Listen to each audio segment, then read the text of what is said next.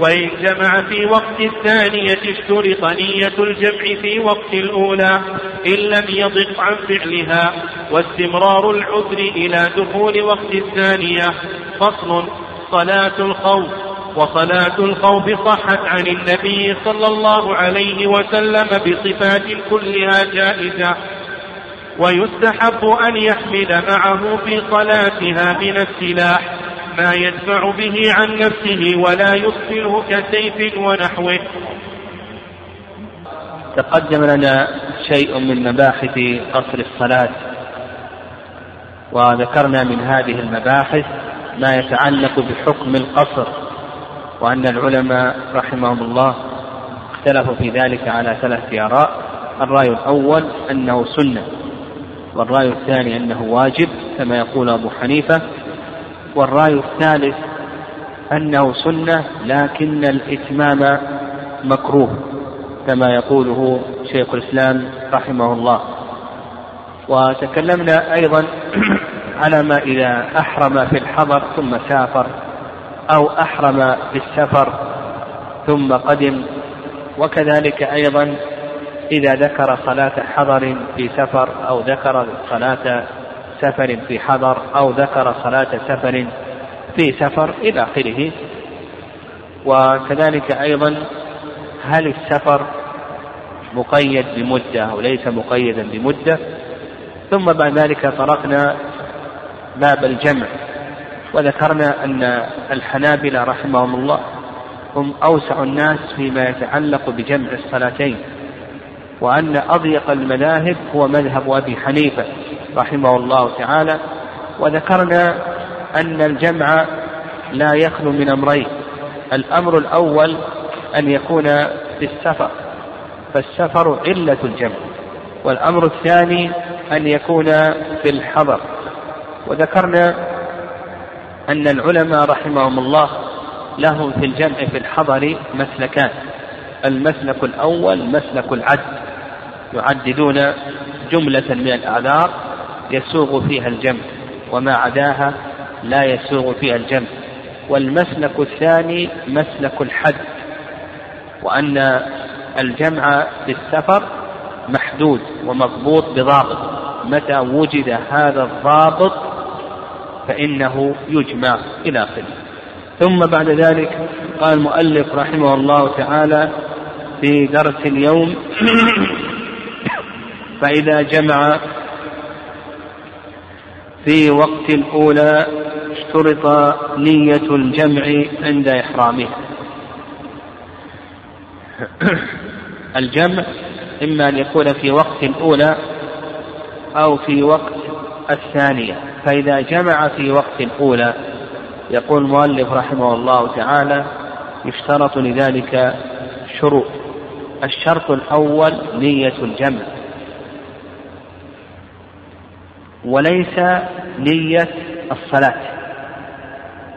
المراد هنا نية الجمع يعني أن ينوي أنه يجمع بين الصلاتين. وهذا ما ذهب إليه المؤلف رحمه الله تعالى. والرأي الثاني نعم الرأي الثاني في هذه المسألة أن نية الجمع ليست شرطا. المشهور من المذهب أنها شرط وهو قول أكثر أهل العلم. والرأي الثاني أن نية الجمع ليست شرطا وهذا رأي المزني من أصحاب الشافعي رحمه رحمهم الله اختيار شيخ الإسلام تيمية رحمه الله. لأنه لم يعهد عن النبي صلى الله عليه وسلم أنه كان إذا أراد أن يجمع أخبر أصحابه. لو كانت نية الجمع شرطا لعهد ذلك عن النبي صلى الله عليه وسلم ولو مرة واحدة. فلما لم يعهد دل ذلك على أنه لا يشترط. وعلى هذا يترتب على هذا لو أن المسافر صلى صلاة الظهر وهو ما نوى أن يجمع. وبعد أن انتهى من صلاة الظهر بدا له أن يجمع. على كلام المؤلف رحمه الله. يقول لك نية الجمع عند إحرام يعني عند إحرام الأولى. على كلام المؤلف هل له أن يجمع أو ليس له أن يجمع؟ قل ليس له أن يجمع لأنه لم ينوي الجمع عند إحرام الأولى. وعلى الرأي الثاني أنه له أن يجمع. ومثل ذلك أيضا لو لو لو أننا صلينا المغرب ثم حصلت أمطار ما كانت هناك أمطار قبل الصلاة ولم ننوي الجمع ثم حصلت أمطار. فبدل بدا لنا أن نجمع لوجود العذر على كلام المؤلف رحمه الله أننا لا نجمع والرأي الثاني الرأي الثاني نجمع وهذا الصواب. قال المؤلف رحمه الله ولا يفرق بينهما إلا بمقدار إقامة ووضوء خفيف هذا الشرط الثاني. الشرط الثاني من شروط صحة الجمع في في الأولى الموالاة. الموالاة بين المجموعتين. بألا يفرق بينهما إلا بمقدار إقامة يعني إقامة الصلاة ووضوء خفيف. يعني موضوع خفيف. قالوا لأن الجمع بمعنى المتابعة والمقارنة وإذا حصل فاصل لم تحصل المتابعة والمقارنة. وما يتعلق بإقامة الصلاة والوضوء الخفيف هذه أمور يسيرة واليسير مغتفر شرعا. والرأي الثاني يعني اشتراط الموالاة. هذا رأي جماهير العلماء رحمهم الله. وكما ذكرنا أن المؤلف رحمه الله يقول يرخص بإقامة الصلاة. لو كان هناك إذا حصلت إقامة صلاة أو حصل وضوء خفيف فإن هذا لا يقل بالموالاة. الرأي الثاني أن الفاصل الذي يحصل بين المجموعتين مرجعه إلى العرف. إن كان يسيرا عرفا فإنه لا يضر. وإن كان طويلا عرفا فإنه يضر. وهذا مذهب الشافعي رحمه الله. وعند شيخ الإسلام تيمية رحمه الله أن الموالاة ليست شرطا. يقول لأن اشتراط التوالي يبطل معنى الرخصة. وعلى هذا على كلام الشيخ رحمه الله لو أن المسافر صلى الظهر وبعد ساعة بدا له أن يصلي العصر جاز له ذلك. أو صلى المغرب وبعد ساعة أراد أن يصلي العشاء جاز له ذلك. أو مثلا حصل مطر. فصلى ثم بعد ذلك بعد نصف ساعة وجد العذر له ذلك. يقول لا تشترط الموالاة. والذي ينظر في سنة النبي صلى الله عليه وسلم يجد أن النبي صلى الله عليه وسلم صلى متواليا. يعني المحفوظ في جمع النبي صلى الله عليه وسلم أنه كان يوالي بين المجموعتين. على هذا نقول على هذا نقول الأحوط للمسلم الأحوط للمسلم أن يوالي بين المجموعتين وأن لا يخل بينهما. فإن أخل بهما فكما قال الشافعي إن كان الفاصل يسيرا عرفا يعني دقيقة دقيقتين ثلاث أربع خمس وأيضا لو زاد لأن كلام شيخ الإسلام أيضا قوي. يعني حتى شيخ الإسلام يعني على كلامه أن المجموعتين مع العذر يصير وقتهما كالوقت الواحد. كلامه أيضا قوي مع أن الوالد عن وسلم إنما هو مجرد فعل. فمثل الموالاة هذه نقول الأحوط المسلم أن يوالي ومع ذلك لا يشدد فيه لا يشدد لأن كلام الشيخ رحمه الله تعالى قوي.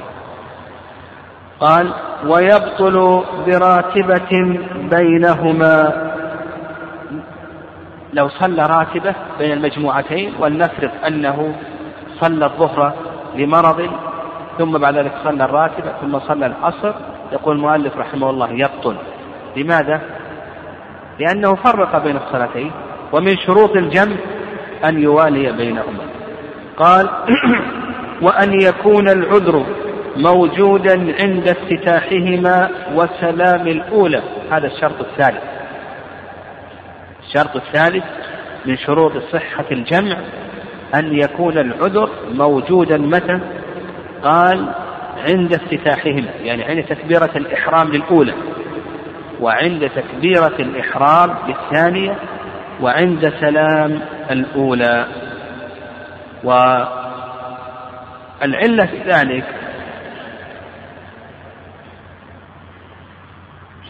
أن أنه عند افتتاح هو يقول لك المؤلف رحمه الله لا بد أن يكون العذر موجودا عند افتتاح الصلاتين والسلام من الأولى.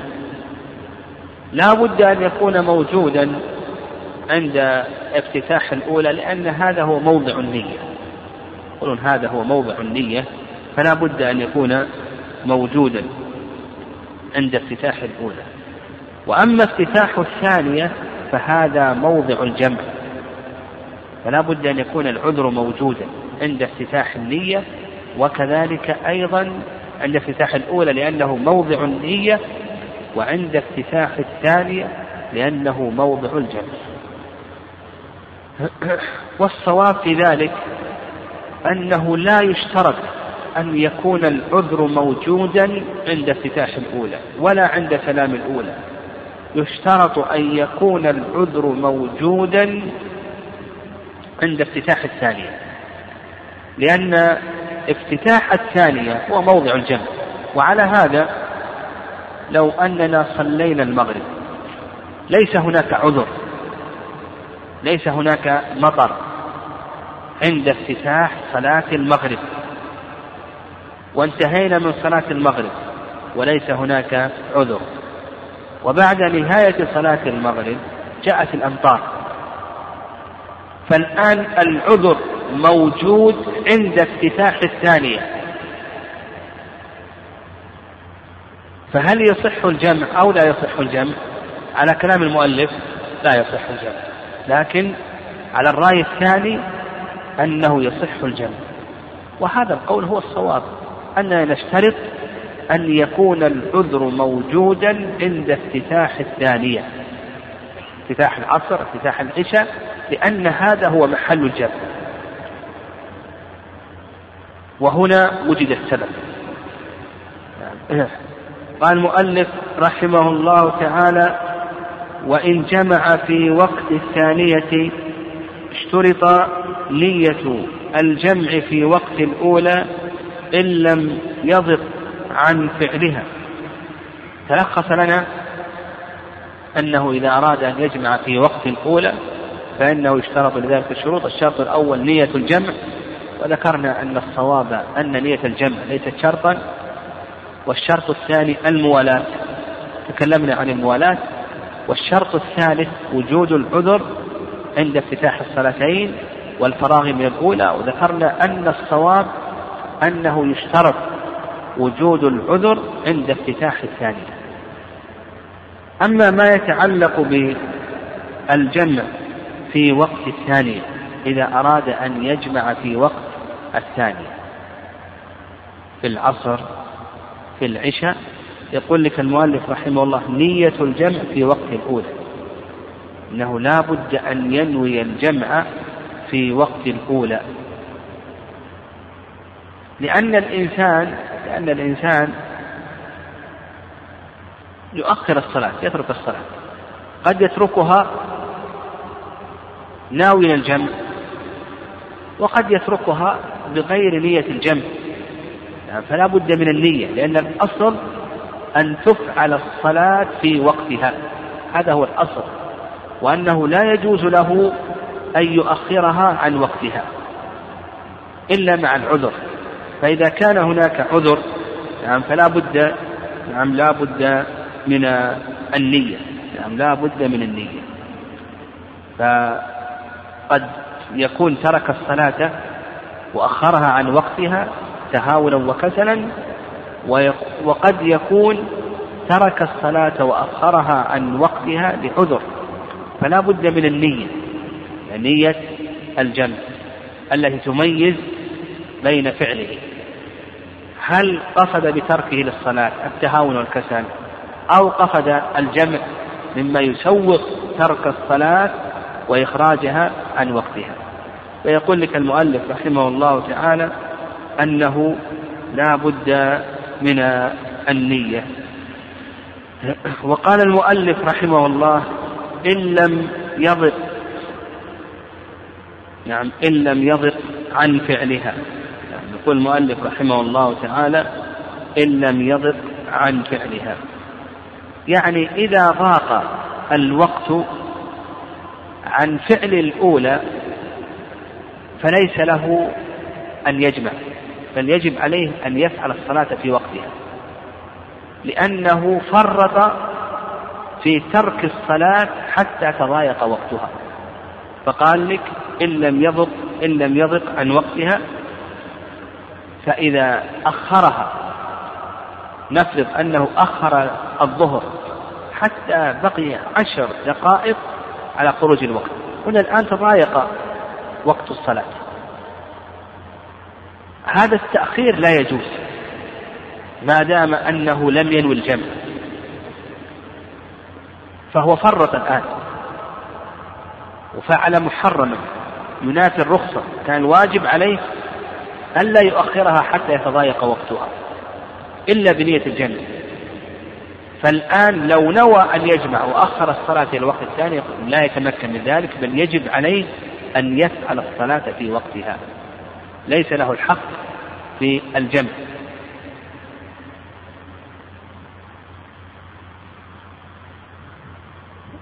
نعم. وهذا الشرط يعني اشتراط نية الجمع كما يقول المؤلف رحمه الله تعالى. كما ذكرنا علتهم أن تأخير الصلاة عن وقتها. قد يكون تفريطا وقد يكون لمسوغ فلا بد من النية إلى آخره. هذا يعني يحتمل يحتمل أن يقال ما دام أن العذر موجود فإن الوقتين يكونان كالوقت الواحد. الوقتين يكونان كالوقت الواحد. وعلى هذا إذا صلى في وقت الأولى أو صلى في وقت الثانية إلى آخره فالأمر كله سائق لكن الفقهاء رحمهم الله تعالى يشترطون نية الجمع فإذا لم ينوي حتى تضايق الوقت عن فعل الصلاة بحيث أن الوقت لا نتمكن من فعل الصلاة فيه فإنه لا يحق له أن يجمع بل يجب عليه أن يفعل الصلاة في وقتها لأنه فعل محرما ينافي الرخصة. قال المؤلف رحمه الله واستمرار العذر إلى دخول وقت الثانية هذا الشرط الثاني. الشرط الثاني لا بد من استمرار العذر إلى دخول وقت الثانية فإذا زال العذر في وقت الأولى فإنه ليس له الحق بالجمع لأن الجمع شرع لسبب ويزول بزوال سببه. وهذه مسألة تخفى على بعض الناس. مثال ذلك رجل مسافر ونوى أن يجمع الظهر مع العصر ثم قدم إلى بلده في صلاة الظهر نقول يجب عليه أن يفعل الصلاة في وقتها لأن السبب قد زال وهو السفر. السبب قد زال وهو السفر. يجب عليه أن يبادر وأن يفعل الصلاة في وقتها. أما أن يؤخرها إلى وقت العصر فنقول بأن هذا لا يجوز. ومثله لو كان مريضا وأراد أن يؤخر المغرب إلى العشاء ثم بعد ذلك شفاه الله عز وجل في وقت صلاة المغرب فنقول ماذا؟ نقول يجب عليه أن يبادر وأن يفعل صلاة المغرب في وقتها ولا يجوز له أن يؤخرها لأن السبب قد زال قال رحمه الله تعالى فصل وصلاة الخوف صحت عن النبي صلى الله عليه وسلم بصفات كلها جائزة. المؤلف رحمه الله تعالى ذكر في أول الباب باب صلاة أهل الأعذار وذكرنا أن أهل الأعذار المراد بهم هنا المريض والمسافر والقائد. فتكلم المؤلف رحمه الله عن صلاة المريض ثم تكلم عن صلاة المسافر ثم بعد ذلك تكلم عن صلاة القائد فقال المؤلف رحمه الله تعالى فصل يعني في صلاة الخوف وكيفيتها وهيئتها إلى آخره. قال وصلاة الخوف الخوف ضد الأمن. وهما إذا حصل خوف يعني عدم أمن على النفس أو المال أو العرض إلى آخره.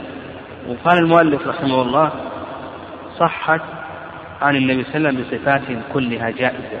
صلاة الخوف الأصل فيها القرآن والسنة والإجماع. يعني القرآن والسنة واتفاق الأئمة وإلا الإجماع فيها فيه خلاف. يعني أما السنة فقول الله أما القرآن فقول الله عز وجل وإذا كنت فيهم فأقمت لهم الصلاة إلى آخر الآية في سورة النساء. وأما السنة فحديث ابن عمر وحديث جابر كما سنذكر في كيفيات وهيئات صلاة الخوف والأئمة في الجملة يتفقون على صلاة الخوف. وهل صلاة الخوف موجودة أو أنها قد نسخت؟ هذا موضع خلاف بين أهل العلم. رحمهم الله تعالى فجماهير العلماء أن صلاة الخوف لا تزال باقية وأنها ليست خاصة في عهد النبي صلى الله عليه وسلم خلافا لما ذهب إليه بعض أهل العلم من أنها خاصة في عهد النبي صلى الله عليه وسلم. وقال المؤلف رحمه الله صحت عن النبي صلى الله عليه وسلم بصفات كلها جائزة. ما هي أصول صلاة الخوف؟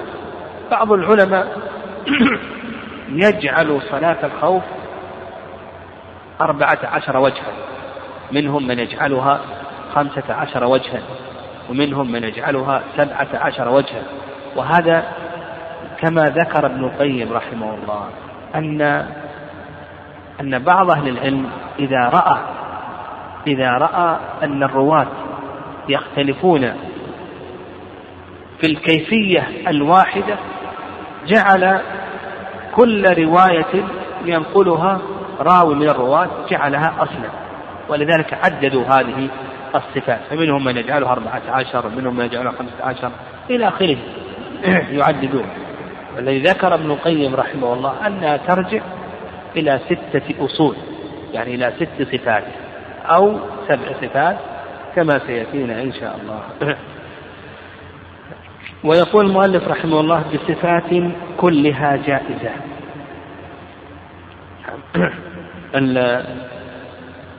الإمام أحمد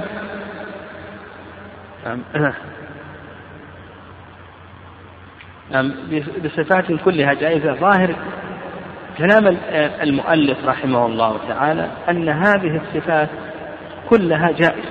نعم نعم أن هذه الصفات كلها جائزة. نعم.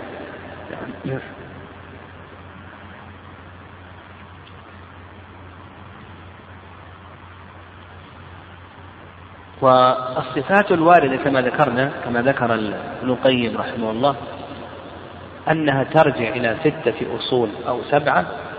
الصفة الأولى ما دل لها حديث جابر في صحيح مسلم. يعني ما دل لها حديث جابر في صحيح مسلم. وهي أن يكون العدو في جهة القبلة. إذا كان العدو في جهة القبلة فإن الإمام يصفهم صفين. فيكبر بهم جميعا فيكبرون ويركع بهم جميعا ويرفع بهم جميعا. ثم بعد ذلك بعد أن يرفع الإمام ينحدر الإمام إلى السجود والصف الذي يليه. وأما الصف الثاني فإنه يظل قائما في مواجهة العدو. فينحدر الإمام بالسجود والصف الذي يليه ويسجد السجدتين. ثم بعد ذلك يقوم. ومعه الصف الأول. وبعد أن يقوم ينحدر الصف الثاني ويسجد السجدتين ثم يقوم. ثم بعد ذلك يتقدم الصف المؤخر ويتأخر الصف المقدم ثم يركع بهم الإمام جميعا ويرفع بهم جميعا ثم بعد ذلك ينحدر الإمام والصف الذي يليه الذي كان الصف ماذا؟ كان الصف الثالث ينحدر الإمام والصف الذي يليه ويسجدون السجدتين ثم بعد ذلك إذا سجدوا السجدتين جلسوا للتشهد ثم انحدر الصف الثاني الذي كان هو الصف الأول وجلسوا للتشهد وسلم بهم الإمام جميعا. نعم سلم بهم الإمام جميعا. هذه الصفة الأولى وهي ما إذا كان العدو في جهة القبلة. وكما ذكرنا دل لها حديث جابر في صحيح مسلم. الصفة الثانية أن يكون العدو في غير جهة القبلة. وهذه دل لها حديث ابن عمر رضي الله تعالى عنهما في الصحيحين. إذا كان العدو في غير جهة القبلة فإن الإمام يقسمهم قسمين. قسم يواجه العدو إلى جهة القبلة إلى جهة العدو. ولنفرض القبلة هنا والعدو إلى هذه الجهة فقسم يواجه العدو. والقسم الآخر يصلي مع الإمام فيصلون ركعة يعني يصلون ركعة ثم بعد ذلك يقوم الإمام وهو مواجه القبلة. هذا القسم الذي معه وصلى معه ركعة ينصرف وهو في صلاته. بعد أن صلى ركعة قام الإمام هم يقومون وينصرفون ويواجهون العدو. ويأتي القسم الذي كان مواجها للعدو ويصف مع الإمام. ويصلي بهم الإمامة ماذا؟ ركعة ويجلس الإمام للتشهد. ثم يقوم هذا القسم لأنه بقي عليه ركعة. وصلى بهم ركعة هي الركعة الثانية الإمام والركعة الأولى لهم. فيقوم فيجلس الإمام ويقومون ويأتون بالركعة التي بقيت لهم ويسلم بهم ثم بعد ذلك من كان باتجاه العدو ينحرفون القبلة ويكملون لأنفسهم ماذا؟ ها؟ يكملون لأنفسهم الركعة الثانية التي بقيت عليهم وهذا كما ذكرنا دل لها حديث ابن عمر رضي الله تعالى عنهما في الصحيحين طيب الصفة الثالثة نعم الصفة الثالثة دل لها أيضا آه، من صلى مع النبي صلى الله عليه وسلم صلاة الخوف. من صلى مع النبي صلى الله عليه وسلم صلاة الخوف. والعدو في غير جهة القبلة فيقسمهم قسمين. يعني يقسمهم قسمين. قسم يواجه العدو وقسم يقوم معه. فيصلي بالذين معه ركعة ثم يقوم ويظل قائما ثم تتم لنفسها ركعة. يعني في الصفة السابقة خرجت وهي في الصلاة هنا أتمت لنفسها ركعة. أتمت لنفسها ركعة. ثم ذهبت وواجهت العدو وتأتي الطائفة التي تواجه العدو ويصلي بهم ركعة ثم يقومون ويأتون بركعة ويسلم بهم. واضح الصفة الثالثة في الصحيحين أيضا. ها؟ يعني يقسمهم قسمين. قسم يكون مواجها للعدو وقسم يصلي بهم ركعة. إذا صلت الطائفة الأولى معه ركعة فإنه يقوم ويظل واقفا وتتم لنفسها ركعة وتشاهد تسلم ثم تذهب وتواجه العدو. تأتي الطائفة التي كانت مواجهة للعدو والإمام قائم وفي الركعة الثانية. يعني في الركعة الثانية. فيصلي بهم ركعة ويجلس التشهد. وإذا جلس تقوم وتأتي بالركعة التي بقيت عليه.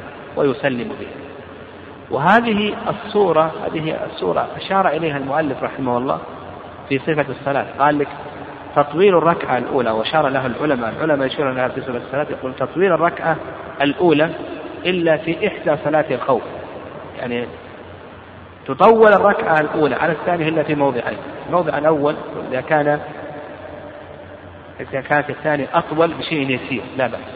أو في إحدى صفة صلاة أو في إحدى صفات صلاة الخوف هذه هي الصفة. هنا الإمام الركعة الثانية عنده أطول من الركعة الأولى. طيب الصفة الرابعة. الصفة الرابعة أن يصلي بهم. يعني إذا كان العدو في غير جهة القبلة أن يصلي بهم. أن يصلي بهم. يصلي في الطائفة الأولى ركعتين. ثم تسلم ويقوم هو ما يسلم. ثم تأتي الطائفة الثانية ويصلي بها ركعتين. كم صار للإمام بالركعة صار للإمام أربع ركعات. ولكل طائفة ركعتين ركعتين. كل طائفة ركعتان ركعتان. الصفة كم؟ الخامسة. نعم الصفة الخامسة. أن يصلي بالطائفة الأولى ركعتين ويسلم. ويصلي بالطائفة الثانية ركعتين ويسلم.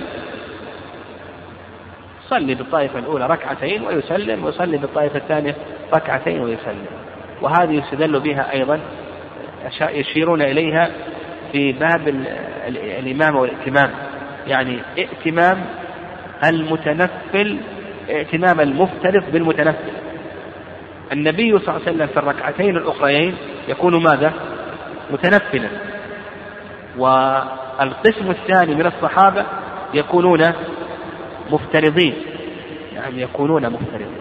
طيب الصورة السادسة يعني الصورة السادسة أن يصلي بالطائفة الأولى ركعة ويقوم ثم تسلم الركعة واحدة.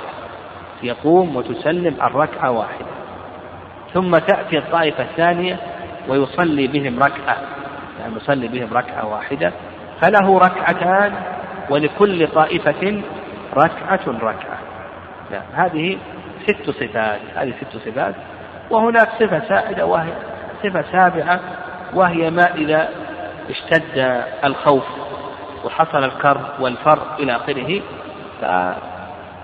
كما قال سبحانه وتعالى فإذا خفتم آه، فرجالا أو ركبانا. يعني تصلون وأنتم على أرجلكم أو تصلون وأنتم راكبين فإذا خاف المسلم خاف من عدو أو سبع أو نار ونحو ذلك فإنه يصلي على حسب حاله يومئ على حسب طاقته. قال المؤلف رحمه الله تعالى ويستحب أن يحمل معه في صلاته في صلاتها من السلاح ما يدفع عن نفسه. نعم ويدل لذلك قول الله عز وجل وليأخذوا أسلحتهم ولا يثقله كسيف ونحوه. يعني كسكين ونحو ذلك.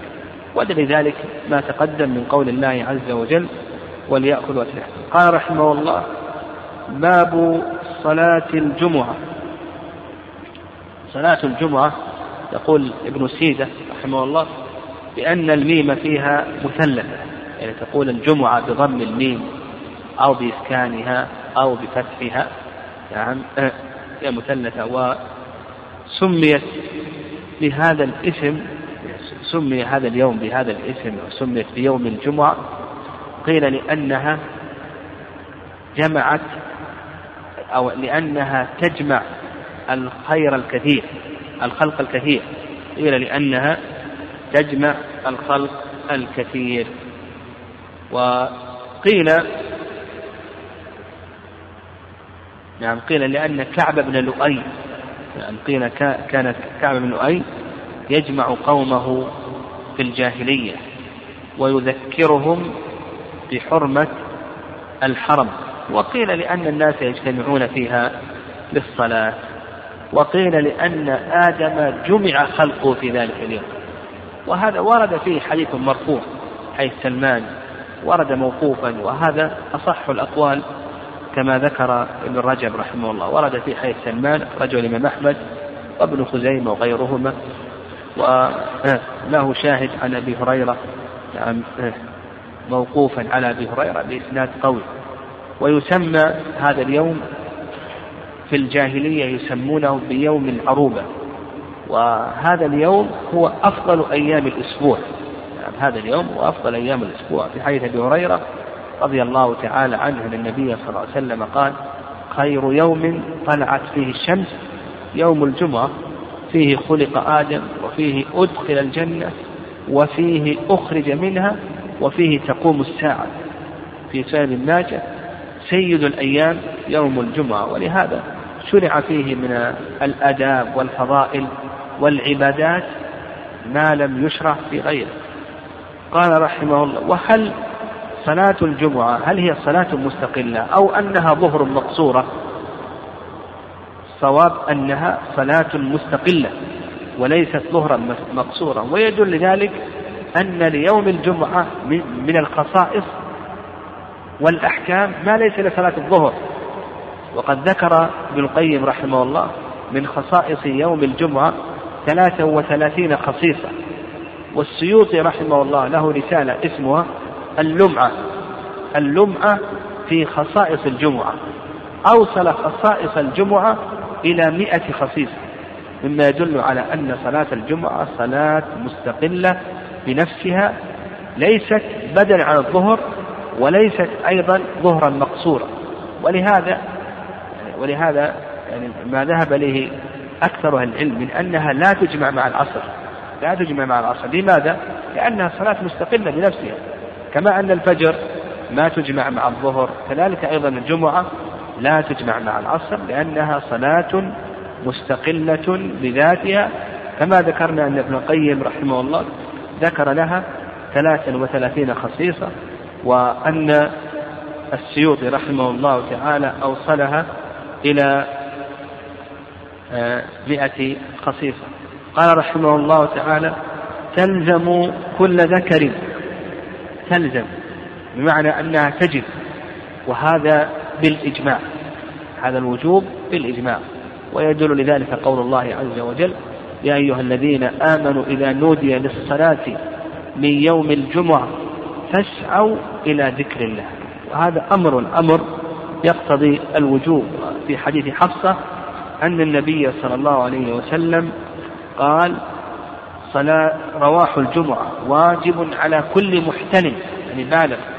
رواح الجمعة واجب على كل محتلم في حديث ابن مسعود لقد هممت أن آمر بالصلاة ثم أخالف إلى رجال لا يشهدون الجمعة فأحرق عليهم بيوتهم. نعم رواه مسلم. نعم فأخالف إلى رجال لا يشهدون الجمعة فأحرق عليهم بيوتهم. قال المؤلف رحمه الله تلزم كل ذكر. يعني من تجب عليه الجمعة؟ الجمعة اشترط لوجوبها أو على أو يشترط لمن تجب عليه الشرط الأول أن يكون ذكرا. وعلى هذا المرأة لا تجب عليها الجمعة. نعم وهذا بالاتفاق. نعم بالاتفاق أن باتفاق الأئمة.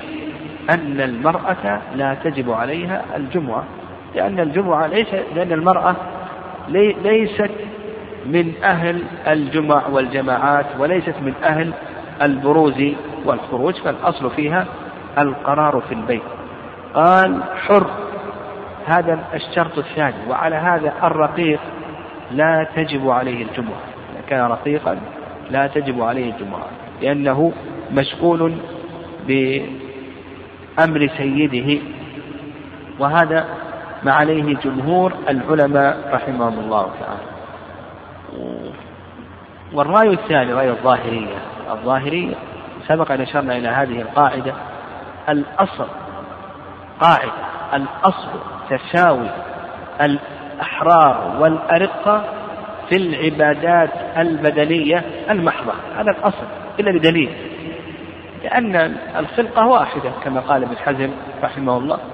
فالأصل تساوي الأحرار والأرقة في العبادات البدنية المحضة.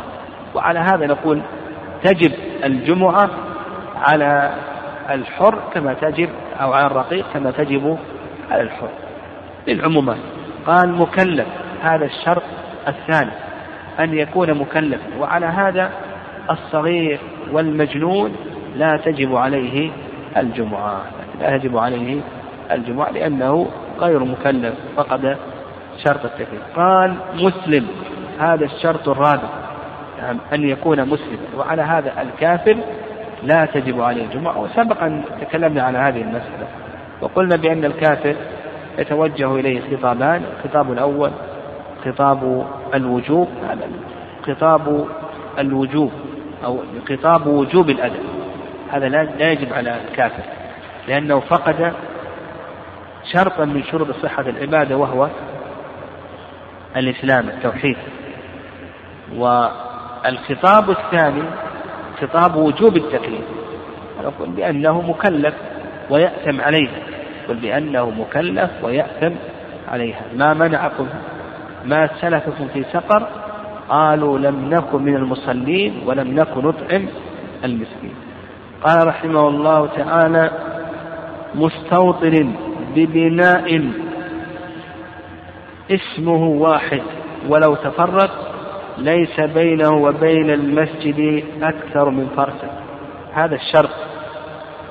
ماذا؟ الشرط الخامس أن يكون مستوطنا ببناء اسمه واحد ولو تفرق. ليس بينه وبين المسجد أكثر من فرق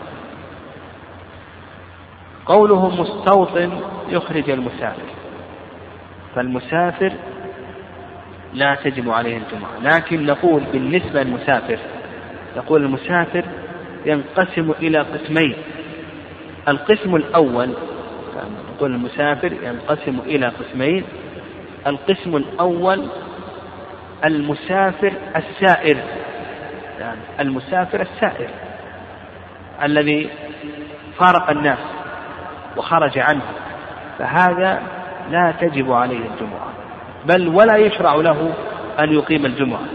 فلو كان هناك جماعة خرجوا في سفر ثم نزلوا في الطريق وأقاموا الجمعة نقول هذا العمل إيش حكمه؟ هذا العمل بدعة.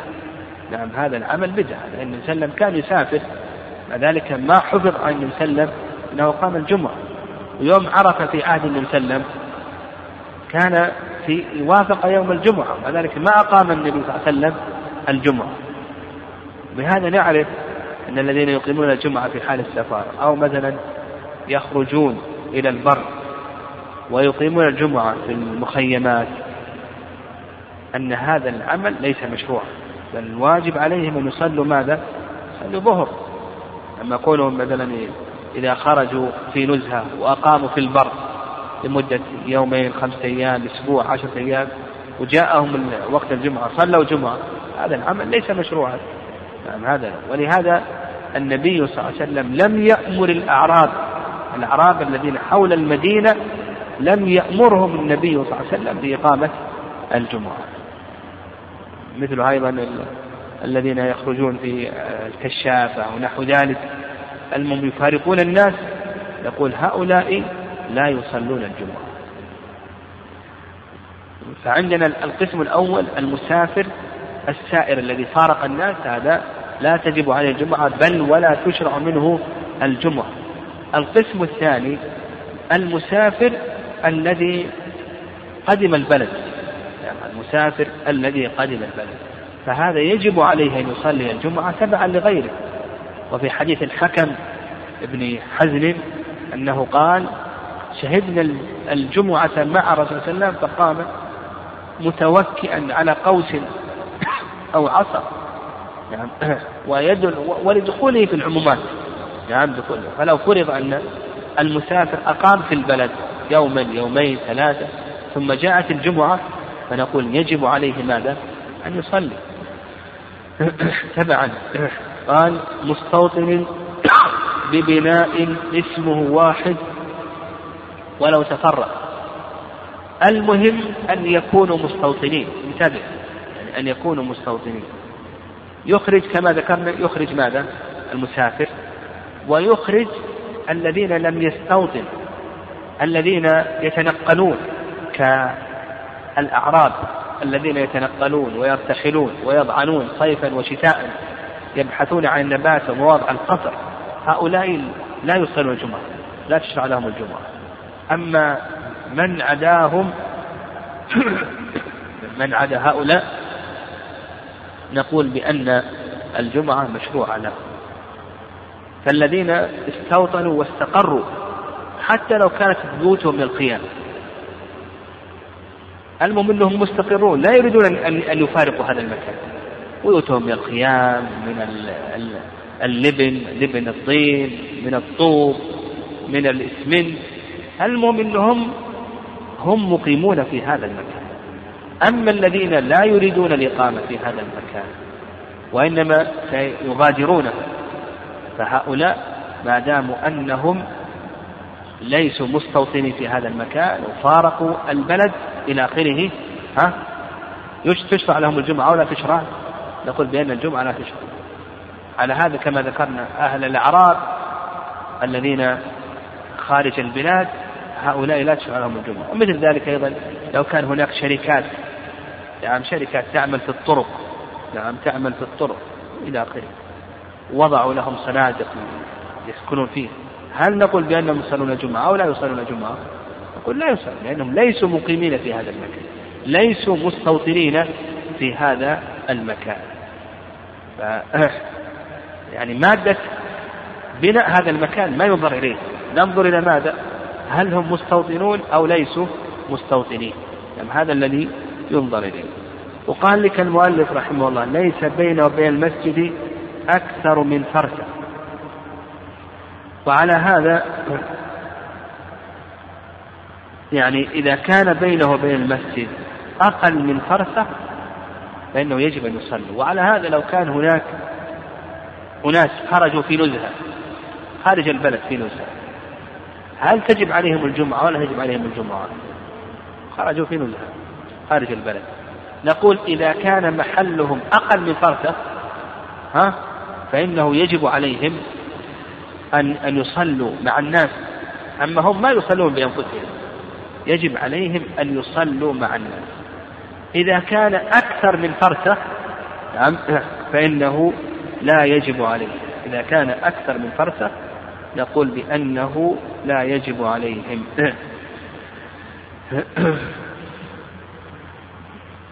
قال ليس بينه وبين المسجد أكثر أو أكثر من فرسة نعم أكثر من فرسة قال ولا تجب على مسافر سفر قصر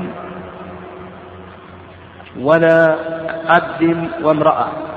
المسافر سفر قصر يقول المؤلف رحمه الله لا تجب عليه. وذكرنا أن المسافر لا يخلو من حالتين الحالة الأولى أن يكون سائرا وذكرنا حكمه والحالة الثانية أن يكون داخل البلد نعم تبعا للناس وذكرنا حكمه. قال ولا عبد. قال تكلمنا عليه ذكرنا أن الصواب أنها تجب عليه كما هو رأي الظاهرية وامرأة نعم المرأة نعم كما تقدم أن هذا باتفاق الأئمة أنه لا تجب عليها الجمعة. قال ومن حضرها منهم أجزأته ولم تنعقد به. من حضرها منهم أجزأته يعني لو أن المرأة صلت مع الناس الجمعة نقول يجزئها ولا يجب عليها أن تصلي ظهرا وإنما تكتفي بهذه الصلاة. قال ولم تنعقد به. نعم لم تنعقد به. إيش معنى لم تنعقد به؟ نعم. نعم يعني أنه لا يحسب من العدد نعم وعلى هذا المذهب كما سيأتينا إن شاء الله أنه يشترط العدد الجماعة. والجماعة المذهب تساوي أربعين يعني لا بد أن يكونوا أربعين. وعلى هذا لو كان عندنا تسعة وثلاثون رجلا وامرأة. هل نقيم الجمعة هنا أو لا نقيم؟ يقول لك المؤلف لا تنعقد. وأيضا لو كان عندنا تسعة وثلاثون رجلا ورقيق. هل نقيم الجمعة المذهب؟ يعني يقول لك المؤلف رحمه الله لا تقام الجمعة. قال ولم يصح أن يؤم فيها. يعني يقول لك لا يصح أن يؤم فيها. هذا الذي لا تنعقد به الجمعة يقول لك المؤلف رحمه الله لا يصح أن يؤم فيها. ومثله أيضا نعم قال ولم يصح أن يؤم فيها. فهذا الذي لا تجب عليه الجمعة يقول لك المؤلف رحمه الله لا يصح أن أن يؤم فيها. فمثلا هذا الرقيق الذي لا تجب عليه الجمعة لا يصح أن يكون إماما في الجمعة لكن ذكرنا أن الصواب في ذلك أنه يصح. مثل أيضا المسافر. يعني المسافر يقول لك المؤلف رحمه الله المسافر سفر قصر ما تجب عليه الجمعة. على هذا لو قدم إلى البلد عالم كبير لا يصح أن يكون إماما في الجمعة.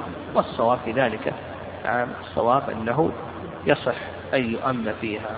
كما ذكرنا أن هذا المسافر الصواب أنها تجب عليه تبعا لغيره وهذا يصح أن أن يكون إماما فيها. قال ومن سقطت عنه لعذر وجبت عليه وانعقدت به. من سقطت عنه لعذر وجبت عليه وانعقدت به وأيضا يجوز أن يؤم فيها. مثاله كالمريض. المريض إذا كان حضور الجمعة يشق عليه مشقة ظاهرة. يقول ما يجب عليك تحضر. طيب لو حضر هل تنعقد به أو لا تنعقد به؟ نقول تنعقد به. تجب عليه الجمعة لما حضر وتنعقد به بمعنى أننا نحسبه من أي شيء؟ نحسبه من العدد. طيب هل يجوز أن نقدمه إماما هذا المريض أو لا يجوز؟ نقول نعم يجوز أن نقدمه إماما. لأن هنا ليس لتخلف شرط. عدم الوجوب هنا ليس لتخلف شرط وإنما لأي شيء؟ لوجود مانع. وقد تحمل الآن. الشروط مكتملة. نعم الشروط مسلم ذكر حر إلى آخره مستوطن. فهنا ليس لتخلف شرط. فالشروط مكتملة. فنقول إذا حضر وجبت عليه صلاة الجمعة ويصح أن يؤم فيها وكذلك أيضا تنعقد به بمعنى أننا نحسبه من أي شيء؟ من العدد. قال ومن صلى الظهر ممن عليه حضور الجمعة قبل صلاة الإمام لم تصح. هذا واضح. هذا رجل يجب عليه أن يحضر الجمعة لكونه ذكرا مسلما حرا مكلفا مستوطنا إلى آخره. لكنه ما حضر الجمعة وصلى قبل تجميع الإمام. فنقول بأن صلاته غير صحيحة. صلاة تكون نفلا لا تصح ظهرا عنه. نعم لا لأنه لماذا؟ لأنه مخاطب بالجمعة. وحتى الآن هو مخاطب بالجمعة. يجب عليه أن يسعى إلى الجمعة فهو مخاطب بالجمعة. فإذا صلى الظهر نقول لا تصح صلاته لأنه أدى شيئا لم يخاطب به. قال قال وتصح ممن قال قبل صلاة الإمام لم تصح. ويفهم من كلامه أنه إذا صلى الظهر ممن يجب عليه حضور الجمعة بعد صلاة الإمام فإن صلاته صحيحة.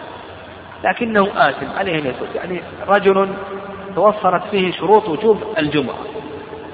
لكنه ما ذهب يصلي مع الناس. نعم لم يذهب لكي يصلي مع الناس. وجلس في بيته. لما انتهى الإمام من الصلاة صلى ظهرا أربع ركعات. تصح صلاته ولا تصح؟ يقول تصح صلاته لكنه يأثم يجب عليه أن يتوب إلى الله قال وتصح ممن لا تجب عليه. يعني إذا سقطت الجمعة يعني سقطت الجمعة لتخلف شرط أو لوجود مانع. ثم صلاها قبل تجميع الإمام. ما الحكم هنا؟ ماذا؟ نقول تصح مثل ذلك المرأة. المرأة لا تجب عليها الجمعة. وصلت. لما زالت الشمس قبل أن يصلي الإمام صلت المرأة.